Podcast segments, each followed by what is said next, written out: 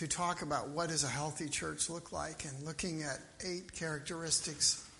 Lord, we pray that as we finish up on passionate spirituality, we pray, God, that you'd open our hearts, not just our minds, but our hearts to becoming more like you want us to be. That we wouldn't be content, Lord, with where we've been, but we would ever push on to the deeper levels of intimacy with you. That our spirituality would erupt from us with passion because your spirit lives inside us. So, Lord, may we hear the voice of that spirit this morning whispering in our ears to become a little bit different from when we leave this place. We pray in Jesus' name. Amen. Well, a few years ago, our international church that's in Cairo, Egypt, was having our Easter service at night. We often have our worship day on Friday, but because that's the Muslim holy day, so churches have tended to meet also on Friday. And so, but we had our Easter service, and because there's so many different churches, we had to meet at night. And our time slot was 7 p.m. And so we were under a tent canopy outside. Come down a little. Outside in the open air all year round. And so um, the worship band was really going great. The songs were joyful. Like here, we had them put up on a screen so everyone could read the words. Now, little piece of information. Back in those a couple, three years ago, there was a lot of power outages, a rolling blackouts that Egypt had because there was no gas, natural gas pipeline coming from Israel like there is now. And so there were frequent power outages because of the shortage. And so you just kind of prayed if you were on an elevator, it didn't happen at that time, especially if your, your apartment was on the 11th floor. But at this point, a few minutes into our service, sure enough, the power goes out. And it's going to be at least an hour. And you already knew this. And so now what do you do? You're kind of dependent on electricity, right? Because nobody can read the words. And, and, you know, if I were to turn this off, you may not be able to hear me all the way at the back. And so, you, there you go. See, I don't have a huge. and so it's pitch dark. Nobody can read the words. Uh, nobody can hear anything. And so you're just, you know, as a pastor, your mind is just like, it's ruined. Easter's ruined. It's ruined. All this planning has been for nothing. And, and so you're kind of distraught. But, you know, we got out some candles and we lit them, and the worship uh, leader he had his uh, acoustic guitar and he's strumming along and he has to now pick different songs that everybody already knows the words to. And if a few didn't know the words they got their cell phones out and did you know you could find words to songs in your cell phone? So and uh, and so so you know we we got along and there we are in the dark just singing together with candles going. And i have to say god met us in an amazing way that night. A sense of community enveloped the service. And God showed us that He comes to meet us no matter what the style of worship, no matter what the facility, and no matter what the power situation is. Because He showed us that His presence is more important than our power. An important lesson and theme for today God's presence is more important than all of our efforts and all of our programs and all of our styles. Presence is more important than power. And you know what? Even years later, when some people were, were sharing memories as they were, because we had a lot of turnover, and they would share, oh, the most memorable time, and they would cite this Easter service, which wasn't at all what we planned. But God had a different idea, and God met us in an amazing way. So, a speaker once asked this challenging question, at least I found it challenging. Are you more interested in God's hand or in God's face? Now, what does that mean? What he meant was do you want the things that God does, or do you crave more just being with God in his presence? Because there's a big difference. Not to say his hand doesn't matter, but, you know, what does it mean without his presence? And so I found that challenging. It kind of rocked my world a little bit. And, And so, how would you answer that question? Because as we look at what does it mean to be passionately spiritual, or let your spirituality come out passionately, we're going to talk today about seeking God's face. That's kind of the theme that'll be in the points. If you want to take your outline out, by the way, in your bulletin and, and follow along, we're going to talk about seeking God's face. And we're going to start in Psalm 24, verse 3, which poses a very challenging question. It says, Who may ascend the hill of the Lord? Now, ascend is not talking about Gary Rumley going up Killer Hill in Bloomsday, okay? This is like, yes, it is an elevation, but you know, the worship place was up high where you could see it. And ascending is ascending into the presence of God. And yes, there was some strenuous hiking if you came from Jericho, but this is talking about going before God's throne. And the question starts who can even go up to that hill of God? It says, verse 3 further, who may stand in his holy place? Stand means that you stand before God with the right to stand before God. Okay? And, and that's hard. So, who may ascend to even go there in the first place? And when you get there, who can even stand before the presence of God? Psalm 24 answers that with these uncomfortable questions. It says, He who has clean hands and a pure heart who does not lift up his soul to an idol or swear by what is false. Now, clean hands, I mean, one way you could look at it is your actions out there match your words of worship in here. That you follow through. It isn't just, yes, I worship God and then I go and live my life the rest of the way I want. That's not the idea. Clean hands is your actions all week long. And a pure heart means an uncompromised inner life. Now, what is your, when, you, when you're just kind of sitting there thinking, your mind drifts, what does it drift toward? What things do you think about? Because an uncompromised mind and heart means that I think about God. I don't always think about other things all the time that, especially things that aren't necessarily good for me. So, who may stand before God, clean hands, pure heart, who does not lift his soul to an idol? So, an idol, again, you, I know you've heard this. An idol is anything that takes God's place. Because, you know, when we were in Sri Lanka some years ago, and there was like this rank idolatry with all of the incense and these priests and these weird sounds and all of that, it just was, it was spooky feeling. And having come from a Muslim country, that, that's saying a lot. but I felt more spooky and ill at ease there than I did in, in Egypt. And that's what I thought of. I mean, this is like idolatry. And it's, this is what it looked like and felt like back in that day. And so we think we don't have that going on around us, but do we? And, again, you've, you've said, heard that said that an idol anything that, that we put before God, and that's true. And, and we often push that away. Okay, I'm not worshiping idols, so I'm okay. But, you know, our possessions, our money, our future, our popularity, our prestige, all those things can come before God. And so we come with these clean hands, with this pure heart, with not lifting our soul to an idol. And then it, it, it, lastly says, swearing falsely. And this is like, like keeping your word, even when it's hard. You ever made a promise and then you're sorry you made it, but you got to keep your word?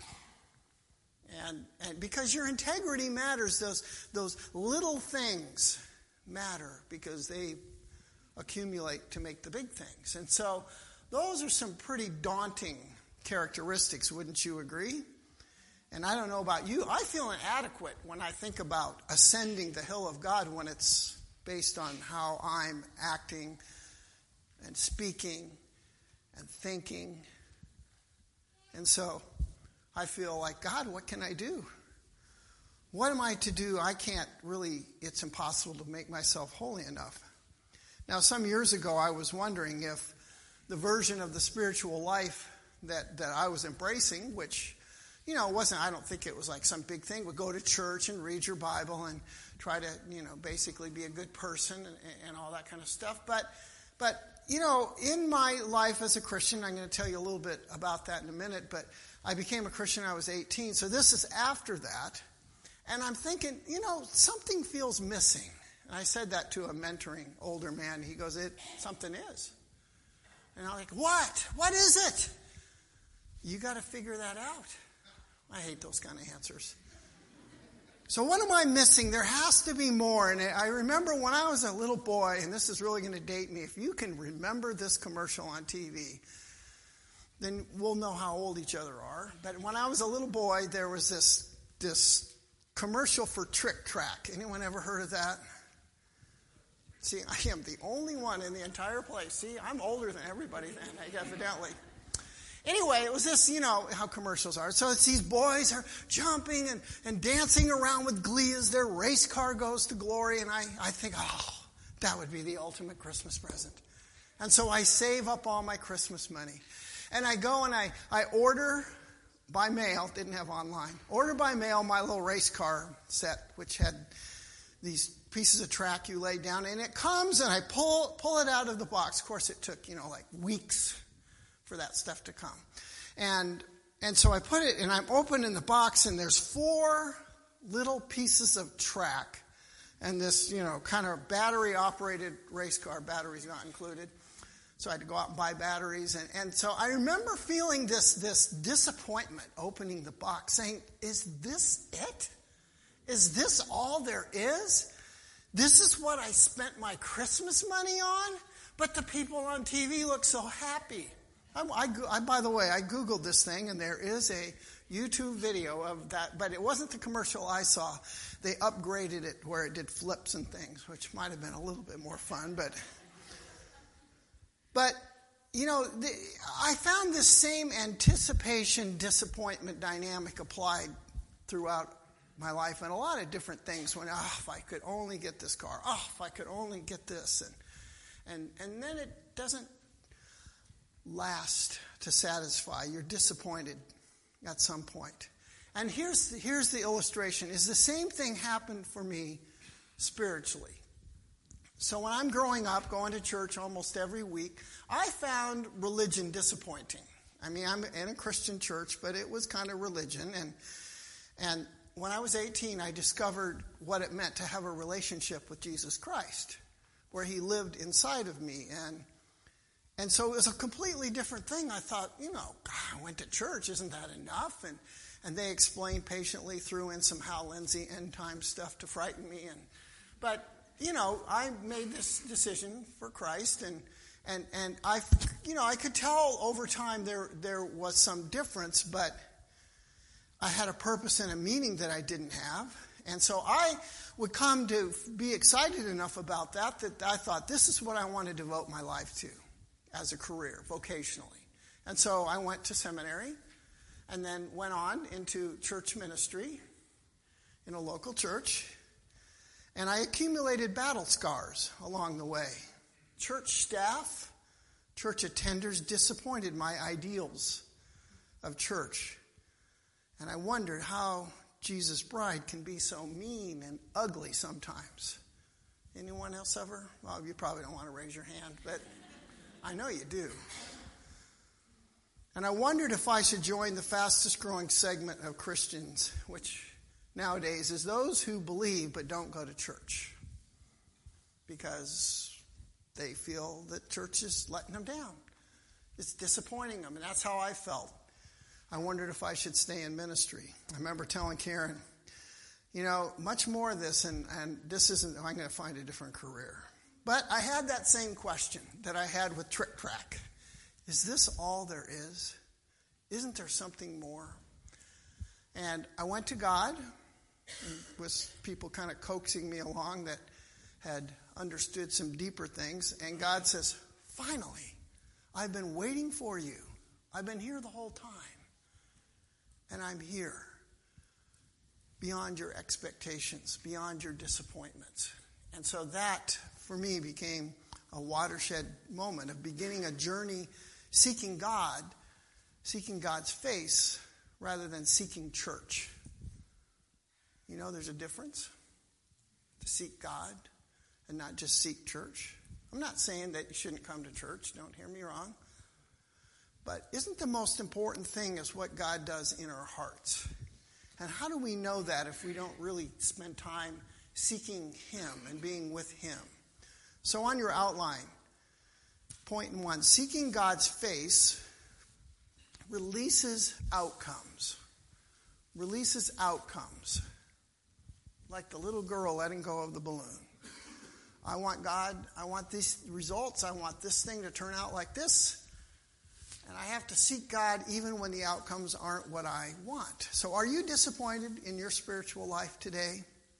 Have you ever come to a crisis point? You know, there are some denominations, the Christian Missionary Alliance, when I was pastoring in Spokane, that was an alliance church. And I learned about the crisis experience where you kind of have this point where you become a Christian and then later you hit a crisis or a series of crises over the years that take you deeper.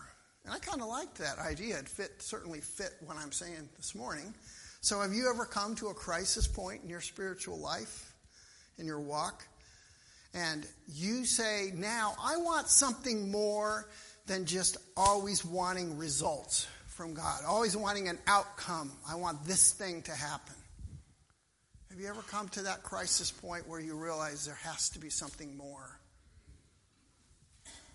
Because there is more. You can climb God's holy mountain and seek his face and not just his hand. Where the clean hands, the pure heart, the not lifting your soul to an idol, to not swearing falsely are a natural outpouring of that relational dynamic that's going on inside. So, seeking God's face releases outcomes. Next section in 1 Kings 19. This is, we're going to be in verse 9 if you want to turn in your Bible.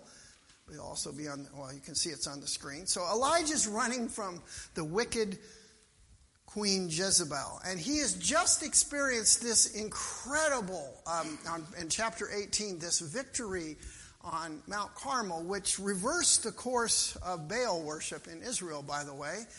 But Elijah's not necessarily seeing all that because he has this huge victory, and then Jezebel says, Get him. And so he runs. He outruns the chariot and he escapes into the desert. And that's where God meets up with him. So, verse 9 of 1 Kings 19. The word of the Lord came to him. What are you doing here, Elijah? I love this reply. This is this I would say this. He he replied, I have been very zealous for the Lord God Almighty. The Israelites have rejected your covenant, broken down your altars, and put your prophets to death with the sword. And I am the only one left and now they're trying to kill me too. Can you feel? Do you feel the disappointment? You feel the disillusionment?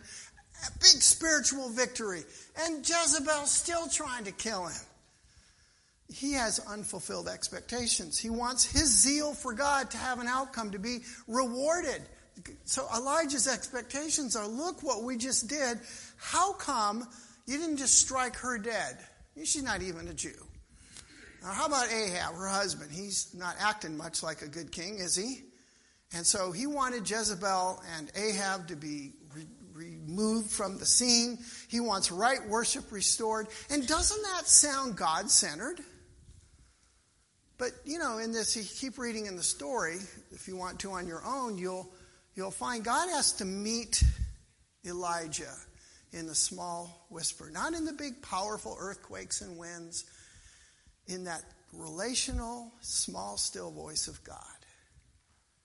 Because he has to let go of his expectations to meet with God, because he wants God to work a certain way. And God reminds him later, You're not the only one, I have 400 more, just like you.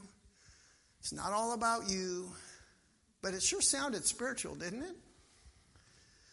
We have our expectations too about how church should be. I mentioned this a few weeks ago in the New Beginnings. We have expectations about what a transition might look like, or how it should be a lot like what it was, or here's all the things that should change. But in general, we have expectation about how church should be, which programs are right and necessary, how they should be done, how people at church should look, how they should act.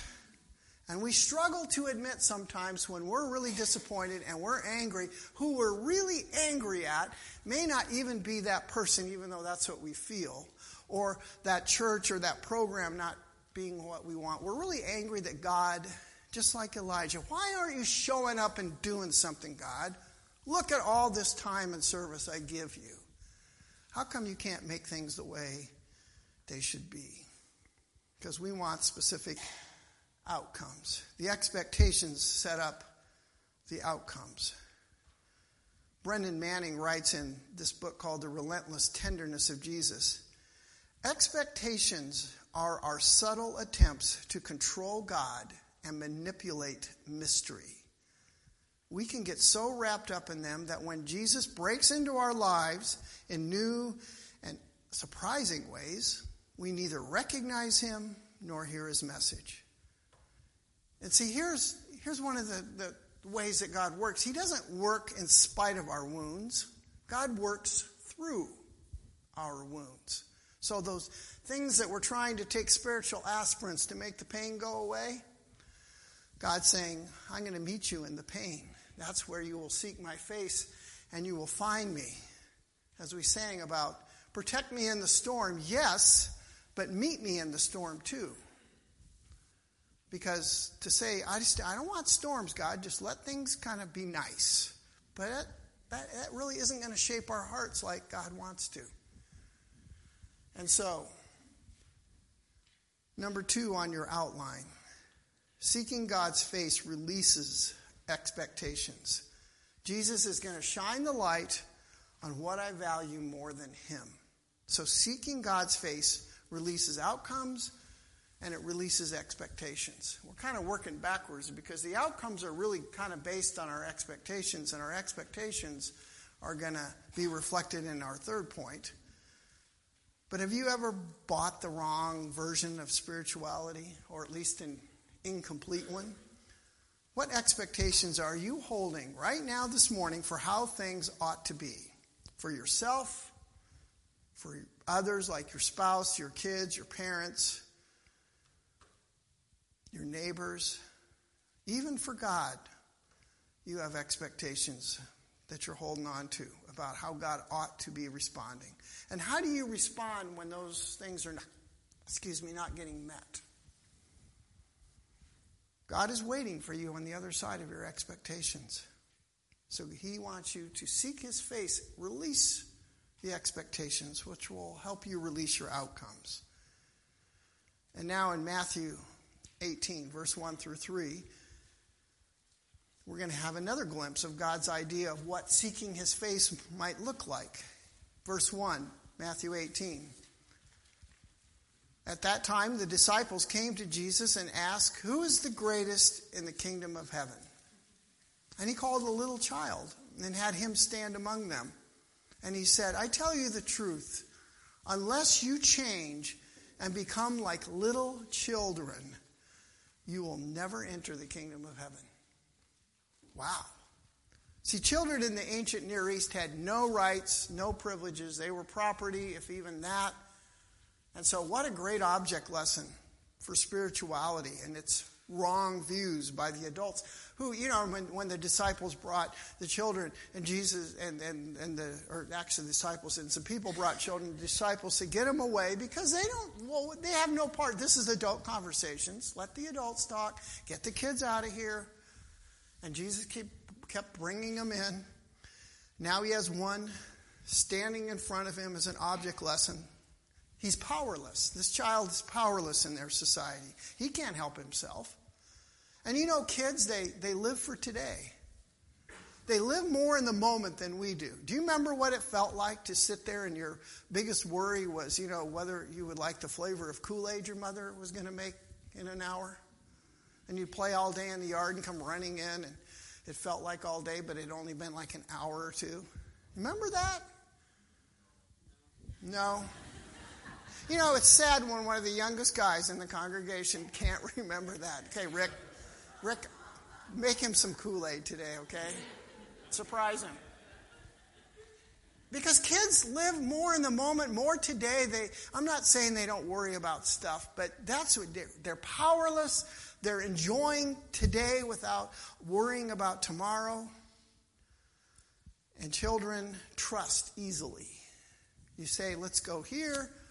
And, and you know, you know they, they aren't like, okay, now how will it, what if the car doesn't start? Or, or, or are we going to have this on the way there? And, uh, you know, they trust easily. I like Brennan Manning again. He says, they're like a child that doesn't ask, Where are you taking me? but sets off joyously hand in hand with his mother or father, because it's Father's Day.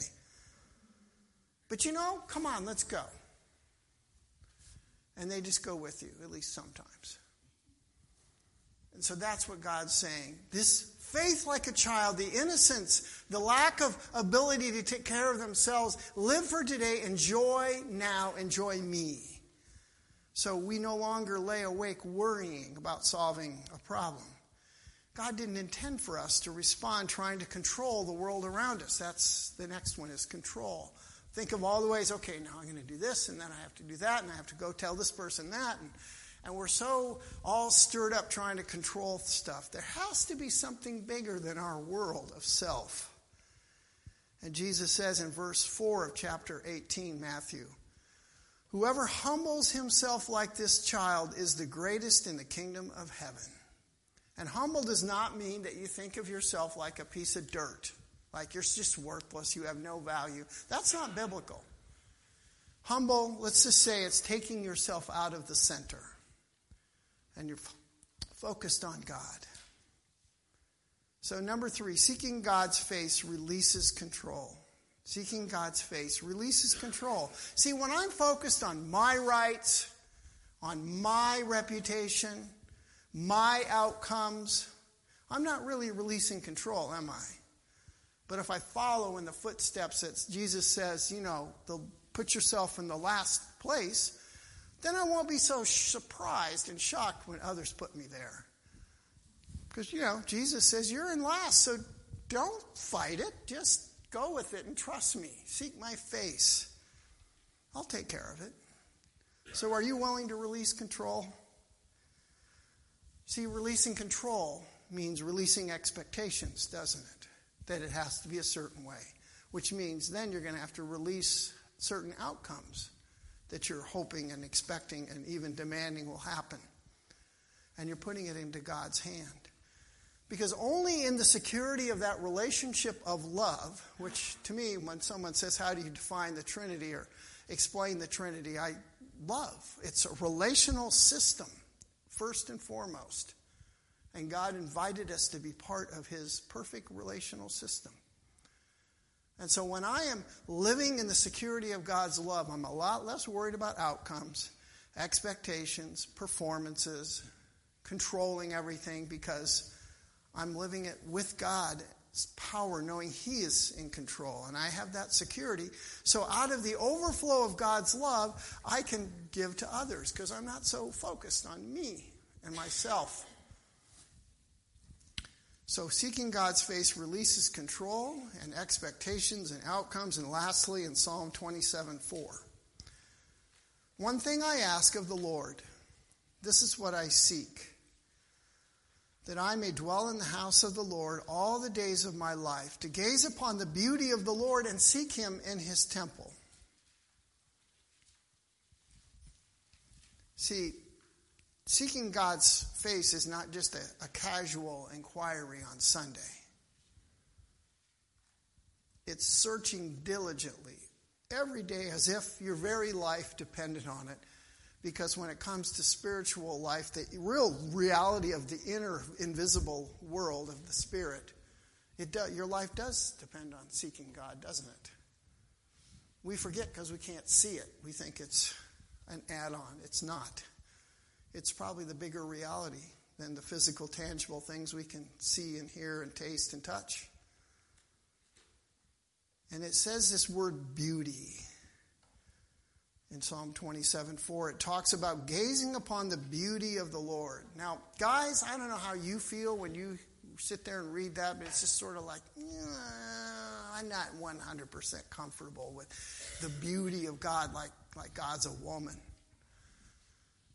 But you know, when we speak of beauty in Scripture, it's the incredible splendor of God's majesty. It's like a breathtaking scene in nature. And it's hard for us guys sometimes to think of God as beautiful. But when we don't think of this incredible majesty and beauty of God, we miss a huge dimension of who God is.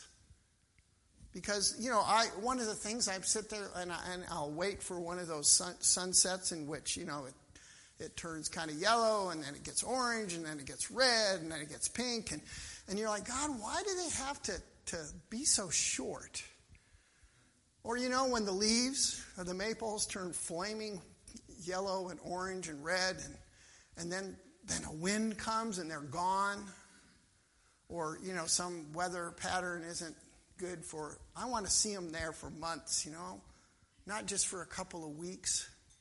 You know, we, we back when we lived more in the east, we once went on a tour, and it's like trying to time the peak foliage. It's like, I'm convinced in heaven they're going to have long sunsets, we're going to have colors of trees. Because this is God just showing off his beauty and majesty. And I don't have any problem as a man looking at a sunset or looking at fall colors.